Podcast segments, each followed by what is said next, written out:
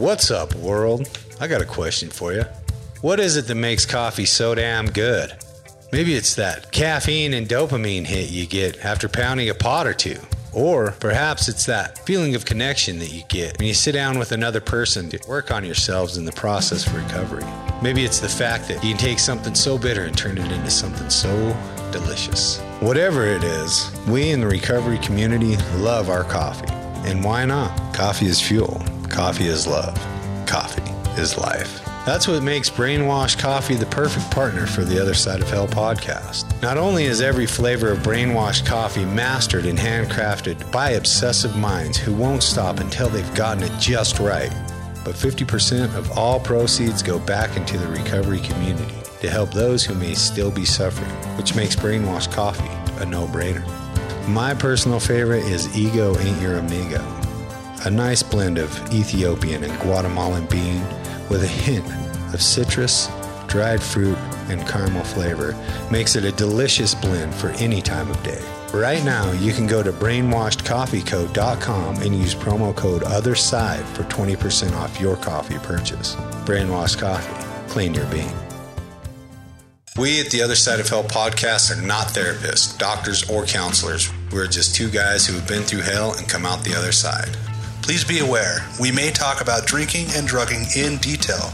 Anyone struggling with addiction may find this triggering.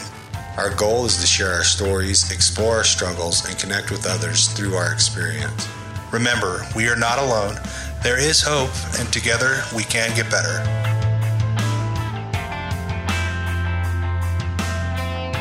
What's up, world? I'm Willie, And I'm Willie. and you are Cameron. Oh, What's up? I am. I am. I'm. I'm you are here, confused. and I am glad to be here. I'm glad to be here, man. Welcome back. Dude, it's been so long. Like a week and stuff. I cried when we were apart, It's been like a week and stuff. and then when I like smelled you, when I smelled you today, I was like, "Dang, there's that smell." yeah.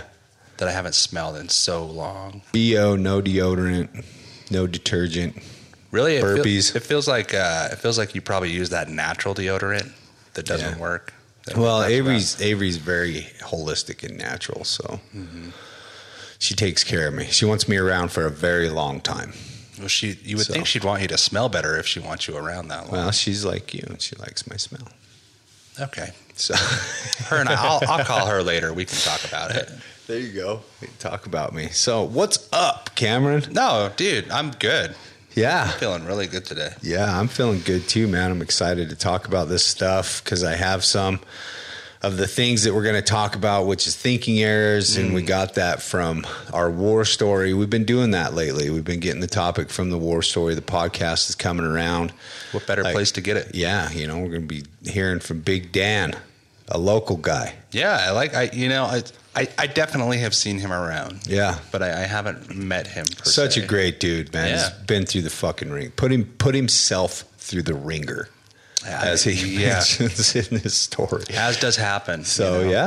yeah, I mean, w- we are great ones. Us alcoholics and drug addicts are great ones for taking our situation and making it ten times worse. Yeah, and and the the good news is is that it, hopefully we get to a point where we can look at just like he did, you know, look at it and say, man, I wouldn't change anything anything about it, Right. Well, yeah.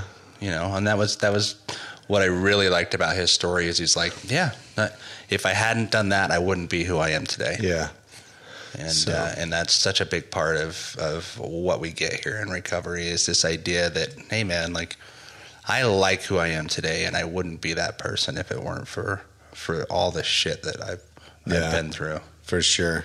But we, yeah. And I mean, through it, we got the topic of thinking errors, mm-hmm. which are a, a big, it's a big topic in, in the recovery and mental wellness movement. It's something that needs to be discussed and it's something that needs to be thought about. We got on live, Instagram live before the show, and we got some great, great points. You know, mm-hmm. we got some great points from people that hopped on and contributed. So anybody that was remembers that, you know, thanks for your thanks for your talking points. So thinking errors, Cameron, I have none. well I don't I don't have any either except for when I think I'm Willie at the beginning of the show Well, we kind of are a reflection of each other, right? Like, like in a way, like you know, I, I, I, I dare say there's times that I'm Cameron, you know, especially Well- in my thinking and behavior. There's definitely times where I'm glad that I'm able to talk to you about my thinking errors yeah. and have you identify with them as well. Yeah. Not be know? alone in it for It's like, sure. oh my gosh, Willie, I, I, for some, and how many times have we had this conversation where I'm like, for some fucking reason, I think that this is a good idea. yeah. Like, And it's like- not. Like, you think that what's a good idea? Like, well, give me an usually it's like it's like food, you know, like I'll be talking about like a craving or something, and, and for some reason, Willie, I think it's gonna solve my problems, Yeah. or it's gonna do something magical. bring some sort of relief. Yeah, it's gonna it's gonna do something to me that that is almost absolutely 100% guaranteed not to happen. yeah. But for some reason in my mind, this is what I'm thinking. Again, right? Like like continually trying Yeah, to find again- happiness in the same place we consistently lose it. Mm-hmm. Right? We've heard that before. We've we've heard Wes talk about that. Say it we've, again. We've used it. You know, trying to find happiness in the same place we consistently lose it. Yeah. Going back to the the insanity of thinking that something bad for me is going to be good for me this time. It's like I'm looking I'm looking for something to do the exact opposite of what it's going to do. you know, like Yeah. it, it's actually going to destroy, but I think for some reason it's going to build me up. Yeah. And Yeah. and that's what you know. That's what he talked about, and that's that's the thing that I really appreciated about his story was just hearing about how you know like he was able to come to these conclusions, and Mm-hmm. and it seems really easy to say now. And luckily, you know, I do feel grateful that I'm in a place where I can call you and say, dude, for some fucking reason, I think this Yeah. and I know better, and which is why I can say it to you Mm-hmm. in that way and in that context, and be like, dude, like this is this is what my brain is telling me right now. Yeah. you know, and uh, and luckily, like we're able to look at it and and laugh a little bit. You know, there's a lot of times where you and I will be talking about some of this stuff and just being like, isn't that crazy? Yeah, it's crazy. Yeah, I know.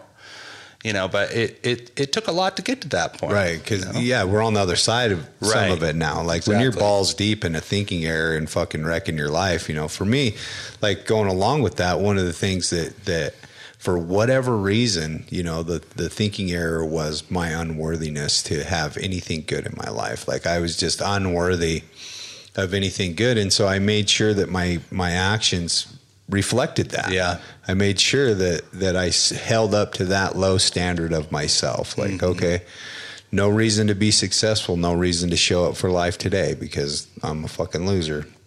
And and that's just not the case, right? But my behavior reflected that and so then my life reflected my behavior and it was just this perpetual cycle of negativity in my life and I kept trying to find relief in the vices, Yeah. in the chemicals, Mm-hmm. in the food, in the negative relationships, in the self harm, just continually, continually, continually. Luckily, you know, I found a program that, that has helped me through that. But we got a great point from from Billy from Brainwash Coffee on on the live where he was talking about, you know, how my first thought isn't always the best one. Right. Right. And I'm not responsible for my first thought. I'm responsible for the action that comes My after first that. action, yeah. Mhm. Right. So Yeah, which is beautiful. Like I think it's important for me to remember because I can I can really get lost in condemning myself for my thinking, you know. And I think that that um, it's important for me to remember that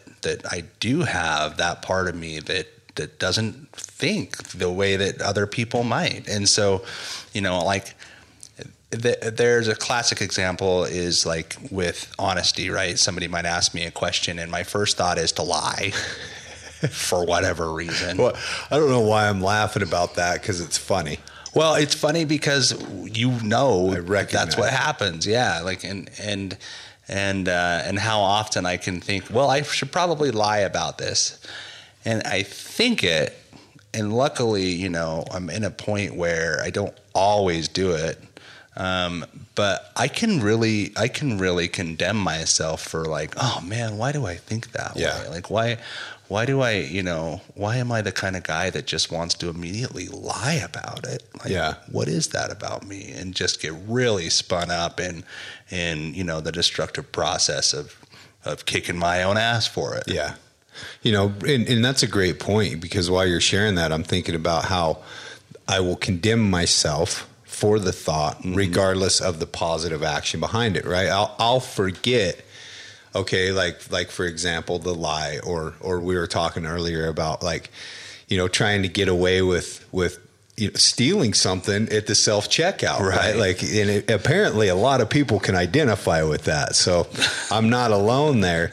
But, um, you know, uh, They make it so easy. I will I will condemn myself for thinking it, even though I did not proceed with it. So so I think it's a great point for anybody that goes through that to like like look at your action behind that thought, right? Because just because you think it doesn't mean you're in that space. It doesn't mean that you are that action, you know, mm-hmm. because I can go like you were talking about with the lie, I can I can have Cameron ask me a question and and about how I'm doing, right? And like like say, Willie, how you doing? And and maybe I'm doing great, maybe I'm not, but uh, if I'm not doing great, I don't want to make you uncomfortable. I don't want to fucking put myself on blast. I don't want to deal with whatever it is that's not making me in this high vibration and great space. So my first initial thought is like, I'm good yeah. you know even Right. though that may not be true right so i want to think that and if if i'm honest and i'm like you know i'm i'm not doing great today i i still try to condemn myself for wanting to lie about it even though i didn't lie about it and so it's again trying to like like the dis-ease trying to get me into the loop of negative you know Mm-hmm. Yeah, the thinking loop. errors about myself like doing the the next wrong thing despite the consequence like maybe that's a great way to put it thinking error thinking error is doing the next wrong thing regardless of the consequence behind it right Well, and The opposite funny, of like- integrity. Yeah, like you talked about, like a negative loop, and that's exactly what happens. Like I'll step into this negative loop. Like, I mean, I condemn myself for my thoughts all the time, but like when I was drinking. Or you know, in sobriety, early early sobriety, or or many in one of the many many attempts to sober up, you know, I can remember having these instances where I would be thinking about drinking, and be so like, oh man, like I can't believe I'm thinking about drink. I thought I had come so far, and Yeah. it's like, dude, you're an alcoholic. Like you, this is this is gonna happen every once in a Mm-hmm. while. You're gonna think about drinking. Like I'm a I'm a compulsive overeater. I'm going to think about binging every once in a while. You Yeah. know, like that's just the reality. But I can really be like, fuck, like I just.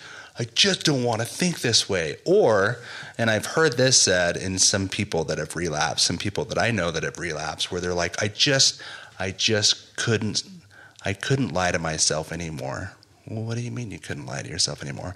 I couldn't pretend that I wasn't thinking about drinking. yeah Nobody said you were going to stop thinking about drinking yeah you know like luckily if we get to a good point we can be relieved of the obsession but it doesn't mean that every once in a while i don't have these thoughts Yeah. that turn to a drink you know? Yeah. and that's fine that's part of the thinking error Mhm. You know? And like that's the thing about it is like we get to a point where we see that this is a flaw in our thinking. Right. We accept it and then once we accept it we can move past it. Mm-hmm. Okay this is a part of my thinking for whatever reason like and not and i can get too caught up in that too don't even get me started like but i have to just forget about like i don't know why i think this way i just do right, Right. for whatever reason i'm one of those people it's fine.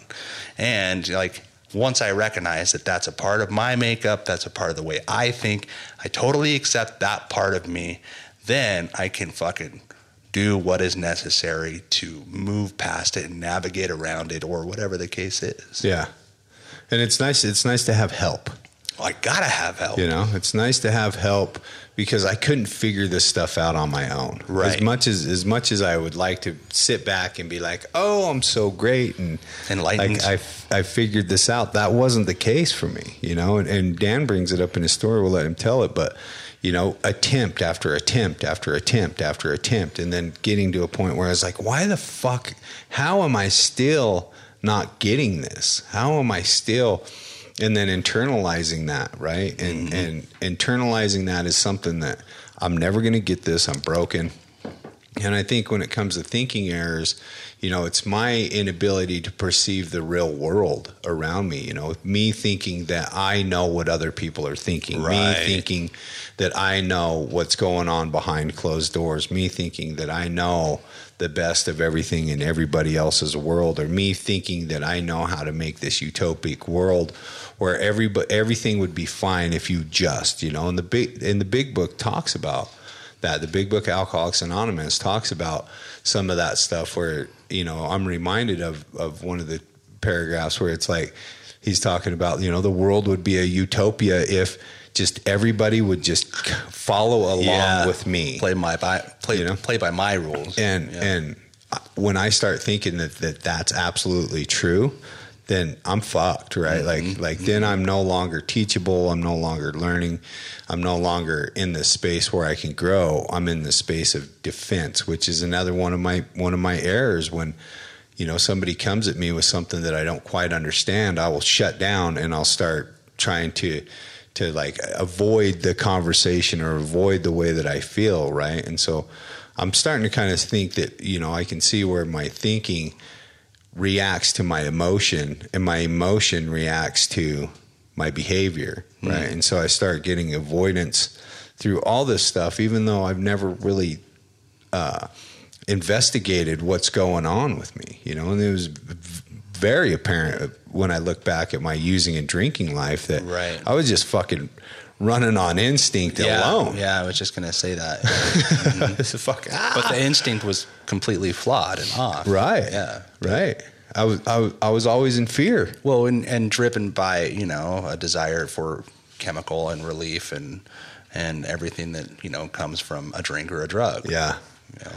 yeah. I'm I'm alcoholic, man. I, I my my solution was the problem. Right. It's funny. Well, and it goes back to what you you know what you said at the beginning. You know, we're looking for the relief from the thing that continuously brings us right. harm. You know, Trying to trying to find happiness in the same place we continuously lose it. yeah. Yeah. Well, and it's funny because as as I'm thinking about this, I think one of the biggest things I was I was guilty of, and and you know, um, I mention this just because currently I'm seeing this behavior play out in in some people that are really really important in my life, and um, and so I can totally recognize this as as something that I have done and that I can continue to do. You know, um, and that's basing my actions on assumptions. Right. Like Okay. I Tell me will, about it. Well, I will assume like it's so easy for me to to look at let's just say like let's just say for example like the workplace right like i've got a superior and so i'll present something to that superior i'll assume that they hate it i'll assume that they don't like me and so i'll take any feedback that they've given me Hmm. from that perspective of them not liking me and then i will base my actions on that Okay. assumption. And all of a sudden, I'm not interacting with this individual as a genuine person. Right. I'm interacting with them based on false notions that I've made up in my mind. Nice. Yeah. And all of a sudden, like, well, I'm going to dictate how this situation goes down based on false beliefs because I'm basing my actions on shit that's completely made up. Right. You know, but it's real in my mind. I'm just so convinced that I know what this other person is thinking. Yeah. You know? And and and really a big part of uh, of early recovery for me was stepping back from that and really realizing like I've got no fucking clue what anybody else is thinking. And not only that, but like it doesn't really matter. Yeah. Like not only do I not know, but like I don't have to get lost in what they're thinking. I'll assume that that person's going to tell me what they're thinking. I'll take that person at their word. Like let's just let them decide what they want to tell me about how they're thinking. Right. And then I'll base my actions off of what they've said. Right. rather Dude. than what I think. That's solid right Yeah. there. That's that's a solid solution to the to that. Mm-hmm. Super solid. You know, let me assume that they are going to tell me what they need Right. or what they're thinking. Right? Because I'm I'm a I'm a catastrophizer as well. Right. Right. Uh, it's it's a catastrophe. I see this in myself all the time because, uh, you know, I'll I'll go to do a job, a project that that I have on my books or whatever, and and I will automatically start thinking that it's not going well, it's not going to Yeah. turn out well, that Yep. I don't have enough help, that I don't have enough resources, and I'll start making these excuses up inside of my mind while it's not going to be successful and how it's going to end up in a disaster. And I have to, like you said, step back mm-hmm. and recognize that that is not true Right. you know and then i go back to the evidence of my past that says well i've been here before right here's my old friend negativity what's up dog Hey, you know how are you? hello again Right. i've asked you to leave several times but apparently you live here Neg- negativity You're not going Yeah. away, so just sit So- right over there. So just calm Yeah. down and let me let me get back into this positive way of thinking that not natural for me, but it's necessary. It's Yeah. not natural, but it's necessary, right? And so like I move into that space based on the the experience that I have from my past successes in recovery, right? Since this journey has started. I've got to experiment with my thinking and like you said, step back and be like, is this true? Does it matter? How does it affect my life today? All those things are, are, are really great points, you know. So that's that's really solid on the way that you put that. And and it brings me to the one of the next points that we got off the live again, you know, is these unrealistic expectations mm. Of myself and others, you know, Right. and, and that creates this some more uh, uh, of the thinking error, right? Like like I go in, you know, like your work is a perfect example. Mine's a perfect example. But like what you're saying is, you know, I do this thing and then I expect a certain result. And when I don't get that certain result, whether it's conscious or unconscious, the result that I'm expecting, if it doesn't come, it creates this negative resentment. Mm-hmm. This negative resentment creates an emotion inside of me. And now I'm living in this emotion and I'm basing my actions and my next move on something that's not even real. right, right, right. Off this emotion that I feel based off of something that I've made up. That I've made up. Yeah. You know, what a what a fucking great breakdown of a thinking error. Well, I think the emotion is is absolutely real, right? Like the anger, the resentment that I feel is absolutely real, but that anger and resentment is is stemming from this notion or idea that I've completely made up. Yeah. So it's like and and my solution to that is that I want to I want to eliminate it. yeah. I want to eliminate it how? Well, Cookie. A cookie, a drink, a drug, like whatever's Yeah. going to make me feel better. Avoidance. Yeah, My or screen. avoidance, yeah. Let's scroll for a I'm while. go isolate. I'm gonna, you know, like just take my mind off of it, whichever way I can. And really, like, what am I taking my mind off of? An assumption, like Yeah. that's something I made up. you know, Ah.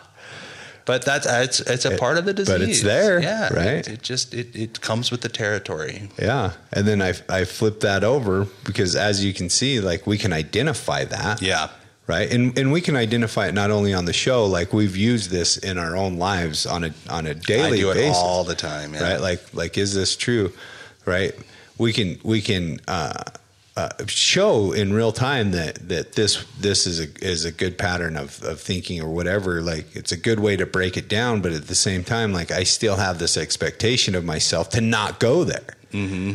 right? And it's weird that I'll find myself balls deep in it. Right. And and ask myself again like fucking how did I end up here Right. Well, usually it's a good gauge on how I'm doing spiritually, right? Ooh. Like like my my ability to move through that is usually directly contingent on how how I how spiritually fit am I today? You mm-hmm. know, like how much of a program am I working? Like what am I helping others? Am I reaching out to others? Like what's what's going on there? Because sometimes, I mean, this shit happens every day. Yeah. Every day, you know.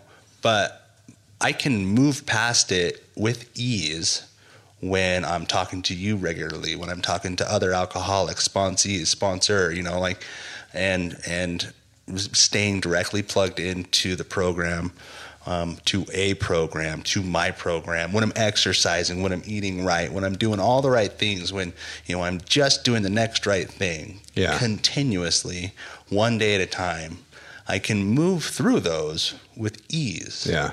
But when I'm not, I sit there for, for a long time and, and start questioning, you know, the thoughts that are that are coming to me. And I start believing them. And I start, you know, basing my actions again off of, you know, the thinking errors that I'm having in my mind. And so like that to me is is is a, a gauge. It's a good reminder. Like when I start believing the negative thoughts that I that I, that are coming into my mind, it's a good reminder. Okay, I need to look at some some shit. Dial it back. Yeah, I really need to like plug it in, Bring it in for a landing. bring it in for a landing. You say. Yep. Right. Mm-hmm. Yeah, and and for for anybody that's new to the show or that that hasn't listened for a while, like you have a really solid daily program, right? It- and it and it looks like what what what do you do on a daily basis that helps you avoid those negative thinking patterns or or, or Yeah. thinking errors, right? Yeah. Like like what are you mentioned a couple of them, It's right? RPM, RPM, baby. Reading, prayer, meditation, um, exercise, and uh, and yeah, that, I mean that's solid mind, body, spirit, right? Right. Getting enough rest, but not too much. Mhm. You know, pushing yourself to the next level, doing doing things that are hard, that are uncomfortable, so that when uncomfortable things come up, we know we can get through those uncomfortable things. yeah, Right, which is which is a, a whole mindset thing in itself. yeah, Right, like I have to do these hard things. I have to be honest about the way that I'm feeling. You know, and then what I've also noticed, like in my own life, with that stuff is like when I stop practicing these things for a little while, it's harder for me to get back to it. sure, You yeah, know, like like I'll find myself, you know, just for example, like if I'm not talking to you or somebody else, I'm convinced that you don't want to hear that shit, you know, and and then I start believing that negativity, and then I end up back in the fucking loop again. right, And right, pounding my hand, like back back in the food, back in the cookies, back in the negativity, you know, back on the phone, and it fucking sucks, you know. And and fortunately for us, we have this podcast, we have mm-hmm. each other, mm-hmm. we have people that are looking out for us. But that doesn't change the first thought for what like I still have that. yeah, yeah, know, I just have some some tools that help me get past it a little bit better. Having people that identify with what I'm talking about when these things are well received when I share them, you know, all those things help me. yeah. Well, and and I think it goes back to that that same thing that Billy said. You know, like I'm not responsible for my first thought, like because uh, I I really like it can really it can really eat my lunch sometimes. You know, like Yeah. I just. I just really start why why like I get Yeah. caught up in self pity and then and then you know that's another thing is the the thinking error is it it really can bring out those defects of character. Yeah. You know, I start I start um, getting lost in self pity, and then I'm not talking to other people. I'm not reaching out to other people, and then I, you know, before I know it, I'm being really selfish.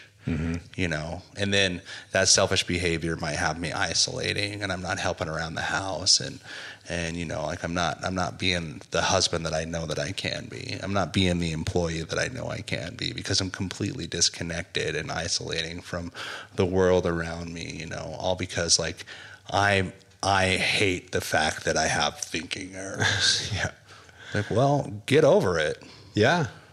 You know, like that was definitely if the first part of the process is like, dude, I remember sitting in that chair in treatment and being like, I'm a fucking alcoholic.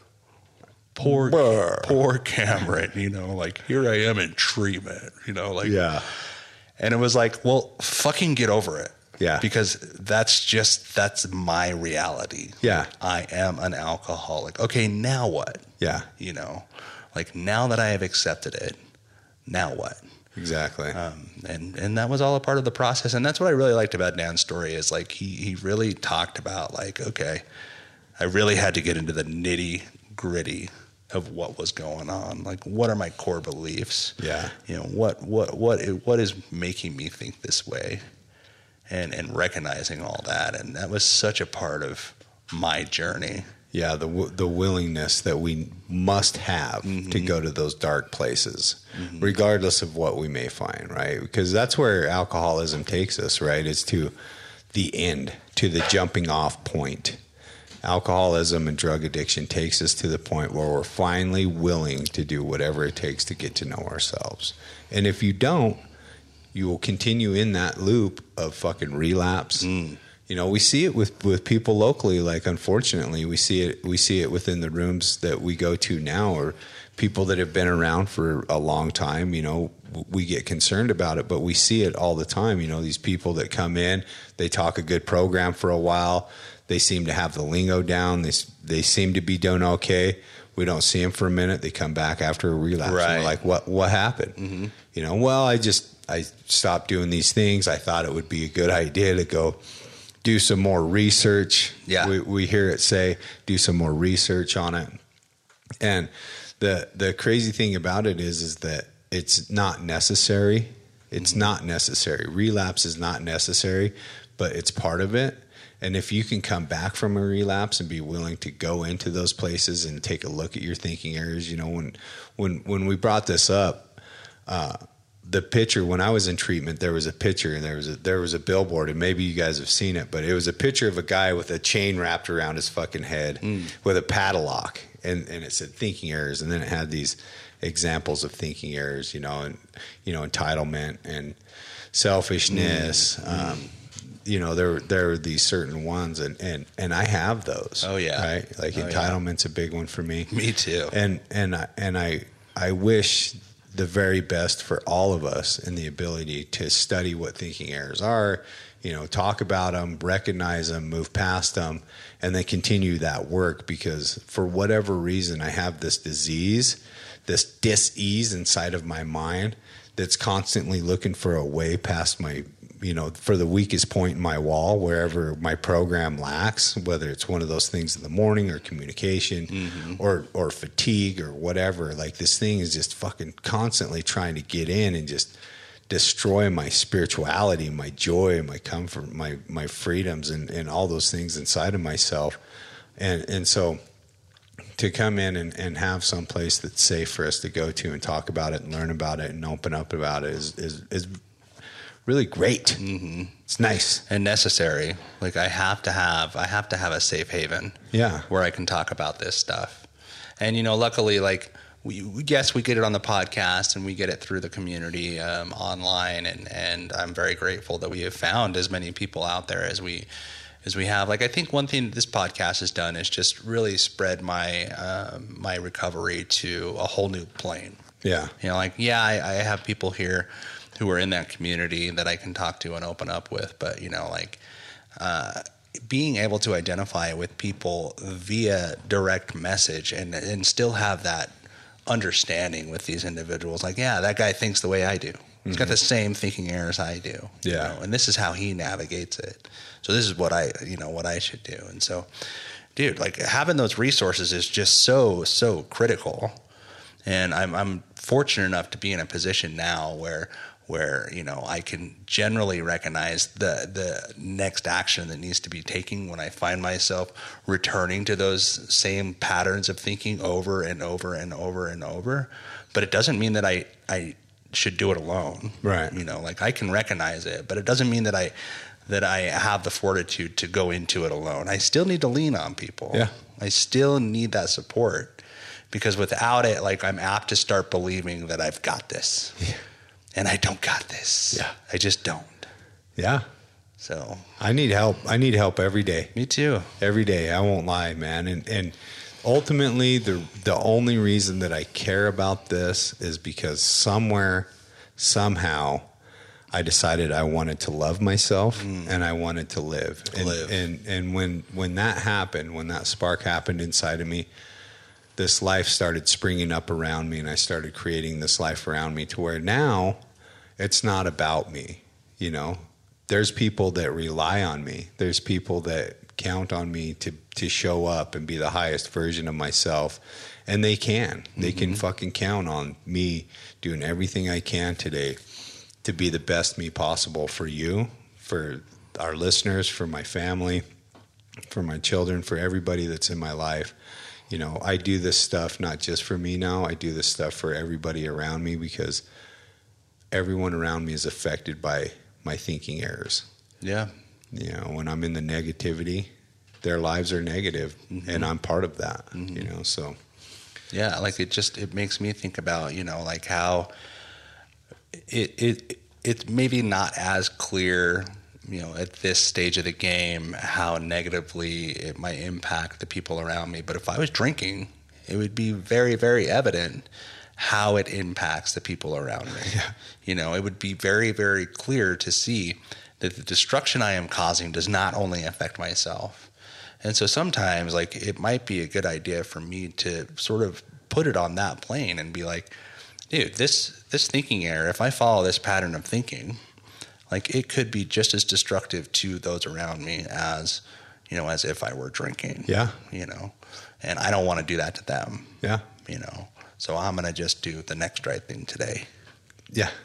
Which is the opposite of a thinking error, right? Right. Like if we go back to, I don't know if that's act- the actual definition of a thinking error, but thinking error is doing the next wrong thing regardless of the consequence behind it. Mm-hmm. You know, versus integrity doing the next right thing regardless of who's watching, right? And so it's kind of like a, a neat contrast because we have both of those in us, and we have that dark and light, and they're both present, and we get to experience them both. And and and I prefer this side of the table much more. Yeah. you know, over here is is is a much better place for me to be in.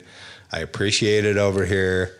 I try to earn my seat over here, show up for it, you know, earn my position as one of the hosts of this show and, and part of this community and a voice for recovery and an example of how bad it could get and how good it can get. Yeah. Because it got fucking, it got, sorry, it got pretty bad. It got pretty bad for me.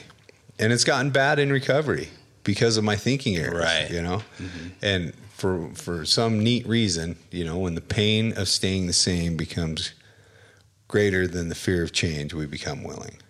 You know, Yeah. That's a pretty common thing. And I think that, that Dan is a perfect example of that. We brought him up a few times, but I think right now is a great time to really talk about Big Dan. BD. Yeah, That's what I and call you'll, him. You'll see why we call him Big Dan when when we share his story. But you know, it's been an honor to watch him rise and fall. You know, because I've I've known him for a few years, and the guy is is one of those people that and this the the guy it, it, impossible to not love. Cool. Good. Yeah. Mm-hmm. It, it, and uh, and he shares about you know using that against his family. Oh, sure. you know? And they finally got to a point where they're like, "Fuck off." Sorry. And that can be what it takes. You know? Yeah. It sounds like in his case, that's what it took. Yeah. You know. So I mean, you listened to it. What did you think? I thought it was great, dude. I, I, I, I like I said, I'm, I'm quite certain I've seen him around. I, I, uh, I, I, I had no idea that his story um, has been so extended. Um, and what I mean by that is just that he's been in and out for the last 15 years. Yeah. You know, he's been he's been trying to get sober for 15 years, and that's um, you know that I I can't imagine that. I really have a hard time with it. You know, like I I, I have a hard time identifying with with that Yeah. specifically. It doesn't mean that I I don't remember what it was like to want to get sober and not be able to. But for it to go on that long and to keep coming back, it's just amazing. Yeah. It's just it's so awesome. That's that's a demonstration of searching, right? Like, fuck. Yep. Here I am again. You Yep. know, and and I could identify with a lot of that stuff that he's talking about, as far as like trying to find joy and then and drinking and then drinking to try and find joy and the drinking is causing misery Yeah. and, and now that I'm miserable I need to try to drink to to be happy and, And, you're in the loop again. fucking back back in it and, and for me it's all it always leads back to drugs and now I'm in the drugs and Yep.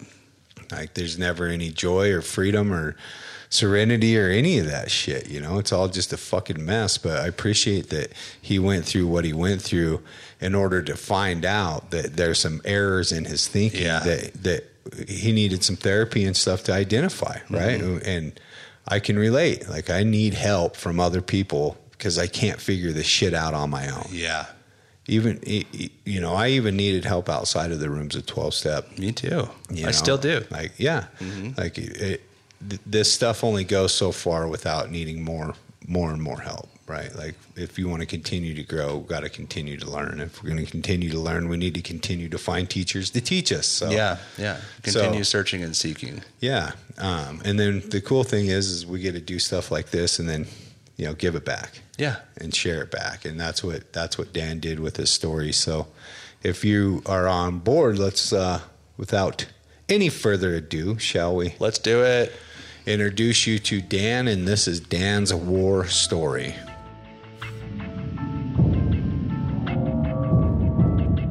All right, folks, I'm Dan Fosmark. Um, Will asked me to come on here and just tell you kind of a little bit about my story myself. Um, I, I'm 35. Uh, I grew up here in Utah. Um, lived a couple other states throughout the way, but um, mostly here in Utah. Um, I was raised in a pretty, you know, a conservative Christian home. Um, I was I was taught a lot of values and a lot of um, uh, things to value, like truth and honesty and and um, good, being a good person all around, and that kind of stuff. And and so you know, my parents are still married. They're you know they've been married for over forty years, and, and they still. Um, you know they're they're still happy, still still doing well. I have two brothers. Um, they're both they both got kids. Little brother's about to have a girl, first girl in the family in like two generations, I think. So that's kind of cool. Um, so I wanted to focus on um, this last year for me. Um, I've been in and out of treatment uh, nine times. Um, my first one, I was 20 years old, so this is 15 years in the making. Uh, been sober in that 15 years. I've probably been sober for a couple years of it, um, with with actual um, sober time, like working a program. I kind of cut my teeth in AA. Um, this last um, go round of getting um, clean, I went to a uh, what they call a um, therapeutic community style rehabilitation center where it's focused on behavioral modification more than um, a 12 step higher power model. Um, it's kind of understanding why I think the way I think. And that was a question that I could never answer. Um, for myself, I knew that um, given the opportunity, I would drink or drug at every um, turn because I couldn't. I I couldn't stand being in my own skin. Something about me wasn't um, wasn't comfortable. wasn't um, something that um, li- life was. I was good. I was I was successful in in athletics. I was a college um, athlete. Um, you know, I, I, it's not like my childhood was, was bad by any stretch of the imagination, but something in me wasn't um, satisfied. I was always um, restless, irritable, and discontent um, for the most part. And, and through a series of injuries, I got um, addicted to painkillers. Um, this was in the early 2000s. So, uh, this was the early 2000s, and, and it was kind of before um, the whole opioid thing became a, a huge epidemic. Um, and I was a scholarship athlete, and so I was afforded um, really good medical care and and being an asset to an organization that needs players to make money from and, and athletes. Um, they were more than happy to accommodate um, any sort of medication needs that I had because the, the goal was to get me back and, and to get me performing again. So, um, so I got pretty, pretty addicted to pain medication and I was partying, I was in college and, um, and so that kind of started this whole road. Um, and in that I've, um, used everything that you could probably think of. Uh, and so my life looked a lot like this in the last 15 years. Um, job after job after job, um, couple months at a time. I, I, I would fall off, um, stop showing up, um, stop showing up on time, not doing the work I need to get done while I was there, and I'd get um, fired, and and it was always someone else's fault. Um, them not understanding me or what my needs were, and um, or understanding that I was the one that did it, but you know, nonetheless, the outcome was me having to move on. Um, and so it was just kind of in and out of that, in and out of the rooms of AA. Um, that's where I met um, Willie, which was years ago now. I think, yeah, it's been a long time. Um, and so this last year, I so I got my third DUI in January of 2018. Um, and so I'm now a felon. Uh, I went to jail for a while, got out on probation, um, was doing good, uh, working, and it just kind of, you know, the, the, alcoholism and the drug use just kind of crept back in. Um, I started being just unhappy uh, didn't I didn't have a solution to how I felt, and well, I did have a solution to how I felt, and it was um, anything that would make me not feel how I I felt inside, and so that's what I did. I went I reverted back to what I knew was destructive, but it was the only way I knew how to get through the the day, despite all the stuff I'd learned in in AA and um, and through you know spiritual advisors and just good friends. Um, I, I, I don't think I was ready to hear that message quite yet. And and in my mind, I thought I was, and I do really well for a while, and then um, I would take the foot off the gas and, and coast a little bit, and that was always um, turned into a disaster for me. So, um, so I ended up back back in jail through a uh, a probation violation um, from drinking and um, went back to jail. Um, and I have a zero to five hanging over hanging over my head, and I and I didn't want to go to prison. Um, uh, and so I asked the judge to get me into a program, which in my mind is easy because I've done so many of them and I completed most of them. Got kicked out of probably half of them, but you know, I, I completed half and was you know a model a model uh, student of of a therapeutic um, environment, and and so I thought, cool, I'll just do this. I'll, I'll appease these people enough to where I can just get out and I can just start doing what I was doing again because that was the only way I knew how to be okay with myself. And if anyone's whoever's struggling with with this, you know that that it's it's a it's a cra- crazy cycle of me being unhappy so i drink and then drinking making me unhappy so it's just a, a constant um, cycle of guilt shame on top of guilt on top of guilt and and just feeling like you know my existence was a problem if anything it, it was it was an inconvenience to everyone around me and and that's how I felt. That's how I that's how I perceived myself. And so I went to a, a, a rehabilitation center, and I was I was miserable there. It wasn't like I was used to. It was it was a lot of work, not a lot of therapeutic side. I didn't feel like I was getting what I needed. So, um, so I left there and and this was a turning point. I left there, and it was it was in June, early June of last year, and I walked from Farmington to East Layton to my parents' house because I didn't have anyone, no one would come pick me up.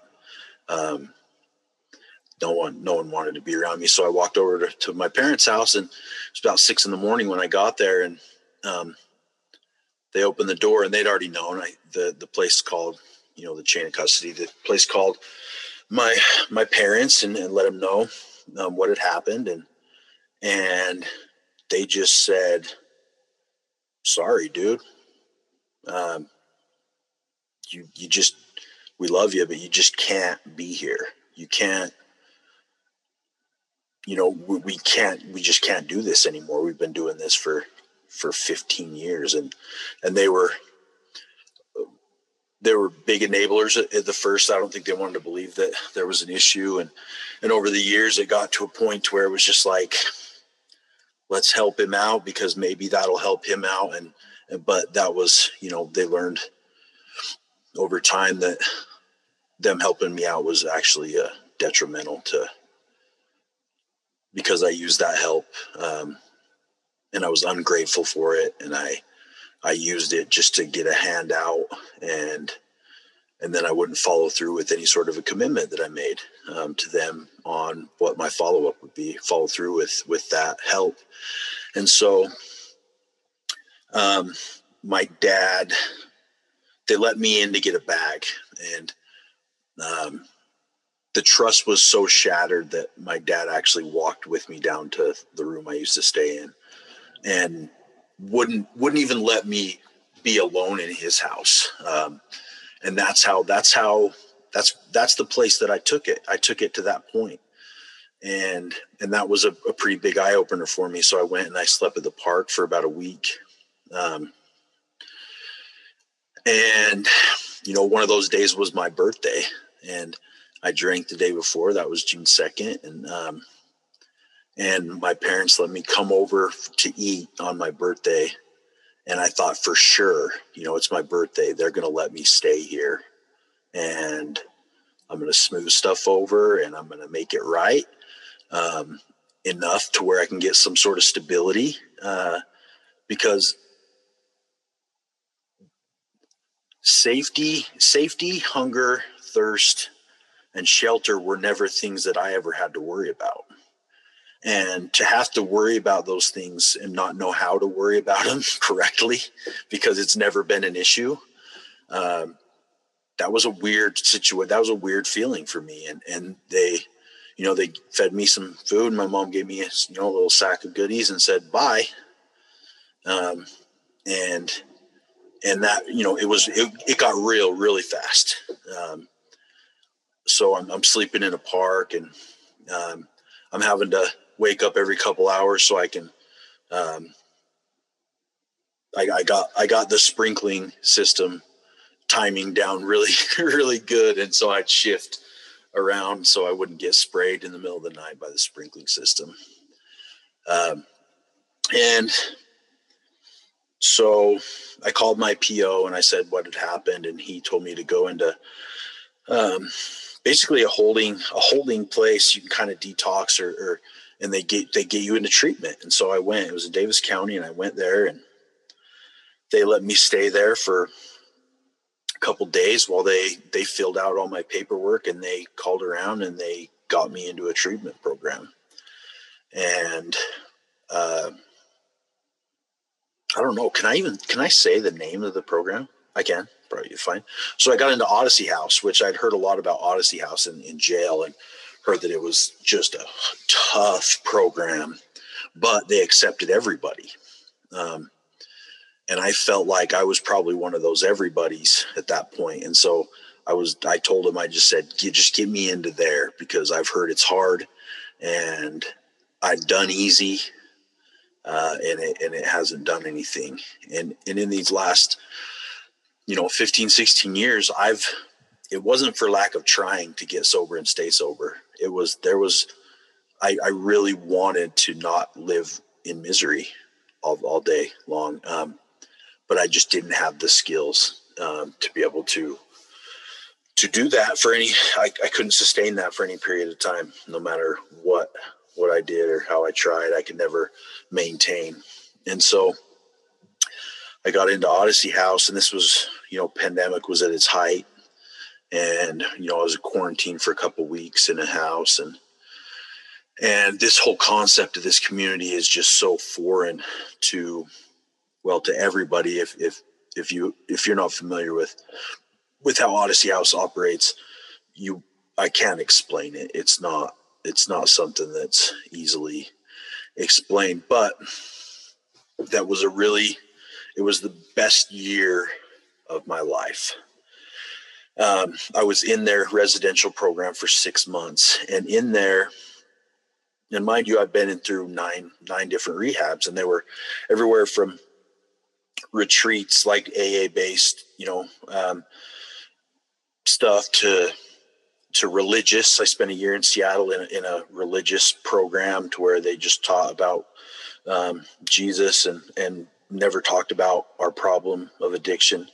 Um, and I, I, passed, you know, I, I, went through there and, and it was a year long and I did well. And um, I can say all the right things. And, um, and I went into Odyssey House and it was totally different than anything I've ever imagined. They, I, I got a, an individual therapist who is my hero to this day. She's, she's an incredible, incredible woman.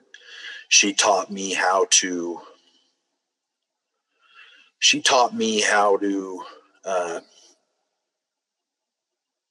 how to navigate my mind and how to how to to look back and, and to look forward and to dig into what makes me tick because the whole my whole life I didn't understand why I did the things I did and why I thought the way I thought. And nothing I had tried up until then could explain that to me and she introduced me to and, and Odyssey House as a whole introduced me to um, these concepts like core issues and core beliefs and thinking errors.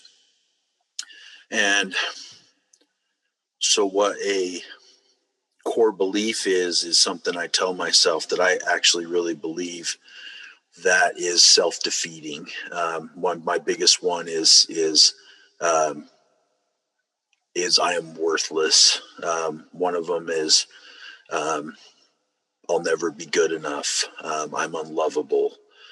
Uh, all these things that I believed uh, throughout my life, I'd done so much damage to myself and those around me that I believed that these things were true.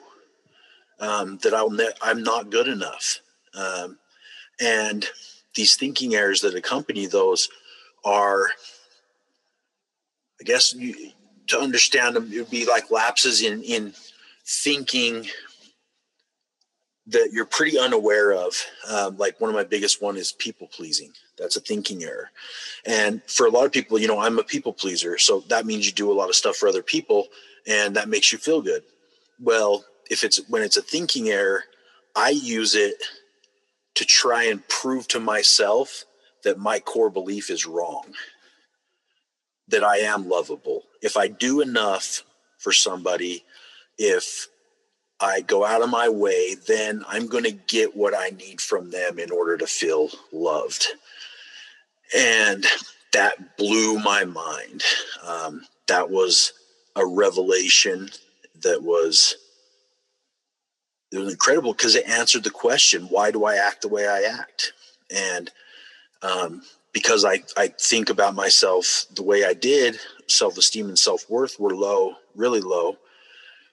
And so things like love, approval, and respect were were so paramount and and I would get those I would get that I would try my hardest to get that through external means. And I would do anything I had to do to get that. I would use people. I would um, you know, I would, I would, I would lie. I would, I would cheat. Um, I would, you know, be talking to other girls if I was dating somebody, so I could, so I could feel wanted, because whatever it was, it wasn't enough. It was an addiction in itself. Um, the external validation that I needed in order to feel okay um, was was something that held me back and, and i never understood that that me being wired as like a people pleaser that i was using that as a way to sustain my addiction. Because if i could smooth the, the waters out if i could do enough chores around the house if i could mow the lawn and clean the grill to make you know my mom um, forget about that she found a bunch of drugs in my room a week ago or make somehow smooth that those rough edges over, then I can continue to do what I'm doing. And I, on a cognitive level, that wasn't it wasn't registering is is what what it, what I was doing and and and so and and that introduced me to a love for psychology that I have today and trying to understand why people think the way they think. Um, I started studying the great um, clinicians of, of the 20th century, like Carl Jung and um,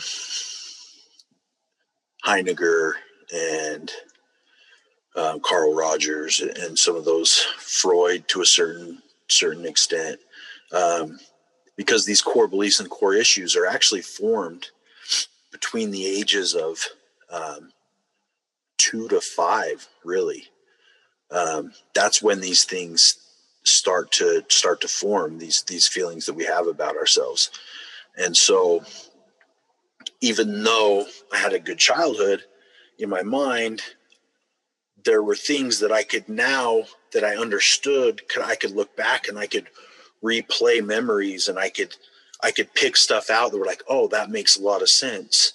You know, this is why I acted that way in this certain scenario. That, you know, I understand that. And now that I understand it, I can change the way I conduct myself and how I present myself to the world because I know better.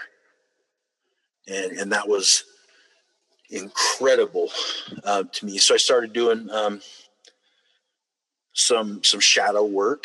Um, it's a, a, Jungian principle is uh, of shadow work, and that's you know the idea is in order to be an enlightened person um, and know yourself truly, you have to understand uh, your darkest side and and what you're capable of. Uh, because as a human being, I'm capable of of committing atrocities that that everyone any atrocity that's happened in the history of mankind i'm capable of that because i'm a human being because human beings committed those things so i can be a guard at auschwitz. I'm capable of that as a human being. But understanding that and having a healthy respect for my dark side so to speak or or my my shadow um, allows me to understand the the benevolence that I can exhibit as well, the love that I can have for other people, because the love that Mother Teresa showed to people, I'm also capable of. Um, I'm capable of doing things that any other human being is, has done, um, in, in a way that that that how they influence other people's lives, and so um, that's what I learned. I, I learned those things, and now now I'm out of there. I'm in sober living, and I'm working, and I'm I'm I'm digging in um, every day into into more psychology to be able to understand and help other people understand maybe what they're thinking. Um, getting registered for school. I'm going to get my substance use disorder counseling certification so I can work in the the uh, substance use field. Um, and I'm thinking about getting my master's in psychology to uh, so that I can I can do what what my counselor did for me, my therapist, and help people understand how they how they think and and that kind of stuff turns my gears. And so that's what I just really want to do in life is, is to be able to pass on what's what's been given to me and and I have the the opportunity to be around people you know like willie and and be friends with them because they're on the same they're doing the same thing they're they're helping people out every day and and and that that makes it all it just makes life so much better when i'm when i'm doing what i'm supposed to be doing. And because i've learned that my existence is is paramount. My me as a person um, is just the way it's supposed to be, and and my I have value as as an individual. And and as a as a person and a person in recovery, and I have valuable things that I can add to to people's lives, and so um, that's what I'm doing these days. Uh, on dude, let's plug some uh, social media outlets. Um, uh, I'm on Facebook as Dan Fosmark. Um, and I'm on Instagram as, let me find out. It is big underscore D dot FOS. Big D Foz on Instagram. Um, yeah, I, I just uh, I'm down here in, in Salt Lake and just doing doing my thing and and living the life that that I've been supposed to be living the whole time. But I'm glad it happened when it did because uh, if if those things wouldn't happen, then I wouldn't be the man I am today. And so everything everything happens for for a reason. Um, so that's my my deal. Yes, living the life I've always supposed to be living. Yeah. I'm glad it worked out the way it did too, bro. Yeah. Like we were we were a little concerned there for for a minute over here. I I love. How would you not be? Yeah. Yeah, I, I love Dan, dude. Like always, always. Even even when he's not doing great, he makes me feel good. Like just he's just you know one of those guys that I love people like he that. had to be made that big to fit his entire heart in there. Like, Ah, wow. you know. That's like you. Yeah. Well. I I, I think. Yeah, thank you. So, you know, thank you for sharing that vulnerability, man, talking about your homelessness and all those, you know, the points of, of surrender. Yeah. Nine times. Man, I got a lot. I got a lot out of his story. Dude. Yeah. and and I I just really appreciate hearing it from start to finish and seeing where he's at now and just how how fascinated he has become. Like he he he he went deep enough in trying to figure out what was going on with his thinking that now he's become fascinated with the idea. Yeah. You know, I get that, man. Yeah. I remember just being like, man, like I really do think about this. Like, why do I think like, well, you know, what's going on Yeah. with my brain, you know? And, Yeah. and I love that he, you know, that he that he wants to look at that even further and then use that information to help others. Man. Yeah. That's epic, dude. Just dude, thanks for sharing your story. Yeah, that was for amazing. sure. You know, Odyssey House ain't no joke, man. You know, I've talked to a couple people that are from there, and it's the you know the the therapeutic community of it, from what I understand, is very intense. You know, and and as you can see, it was finally something that, as of up to today, right now, it's been working for him. You know, Uh-huh. that deep finding that deep understanding of why we think the way we think, you know, and, and it's so it's so I, I resonate with it so much that question of why do I continue to behave this way regardless of what I know about it? Right. Yeah. Why? Mm-hmm. Why, why did I do it again? Mm-hmm. Why did I do it again? You know, and, And and being like, am I ever gonna get that? Yeah. Am I ever gonna get it? just uh, not n- never feeling comfortable in my own skin you Mm-hmm. know just i never felt comfortable in my own skin like he was talking about and and it took some action in order for me to get there on a more consistent basis because i still get uncomfortable in my own skin it's just not i'm not there as much as i used yeah, to Yeah, I don't be. live there anymore. you Yeah. know? like now I'm able to to sort of pull it back and at least and at least say, okay, what's going on with me right now? Yeah. Mm-hmm. that I'm not that I'm feeling this way. You know, um, but but yeah, dude, the the whole thing with his parents was just so was- moving yeah. for me, dude. Like I was just like, I, you know, like I. I, I when he when he was talking about that stuff with his parents, I was just like, "Go them, man!" Ooh. Like be tough I mean, amazing work on their part. Yeah. Way to put up those boundaries and and do what is necessary. Yeah. You know. But yeah, not easy, dude. yeah fuck we're, we're dying anyway Yeah. You know, nobody wants to watch their children die in front of them. Mm. And like, I think I, I can only imagine the, the conversations they had without him there about what the Yeah. fuck are we going to do Yeah, about bet, dude. What are we going to do with our son? What the fuck? And they're finally to a point where, sorry, dude. Here's the thing: is like, look at how close that action was to his his his moment. Right. You know, to him actually getting it and sticking with it. It's like, I don't think that it would have happened had they let him come back. Probably you know, not. It would have just been the same cycle. Another- yeah, another And cycle I of the think they knew that, you know. And I, I remember, you know, I remember being in that in that level, like having having my parents look at me and and just you know begin to wonder if they had to wash their hands of me. Yeah. Dude, I don't know if I can do this anymore. Yeah. You know? And just being like, fuck, man, like that's where I'm at. That's where I'm at. That like my my family, who was always supposed to love me unconditionally, is like considering just cutting ties. Yeah. Damn. You know, that was a hard pill to swallow, but it was it was what was necessary. Like we always say, you know, the pain of staying the same, right? Like that was painful. It That's was. how painful it had to get.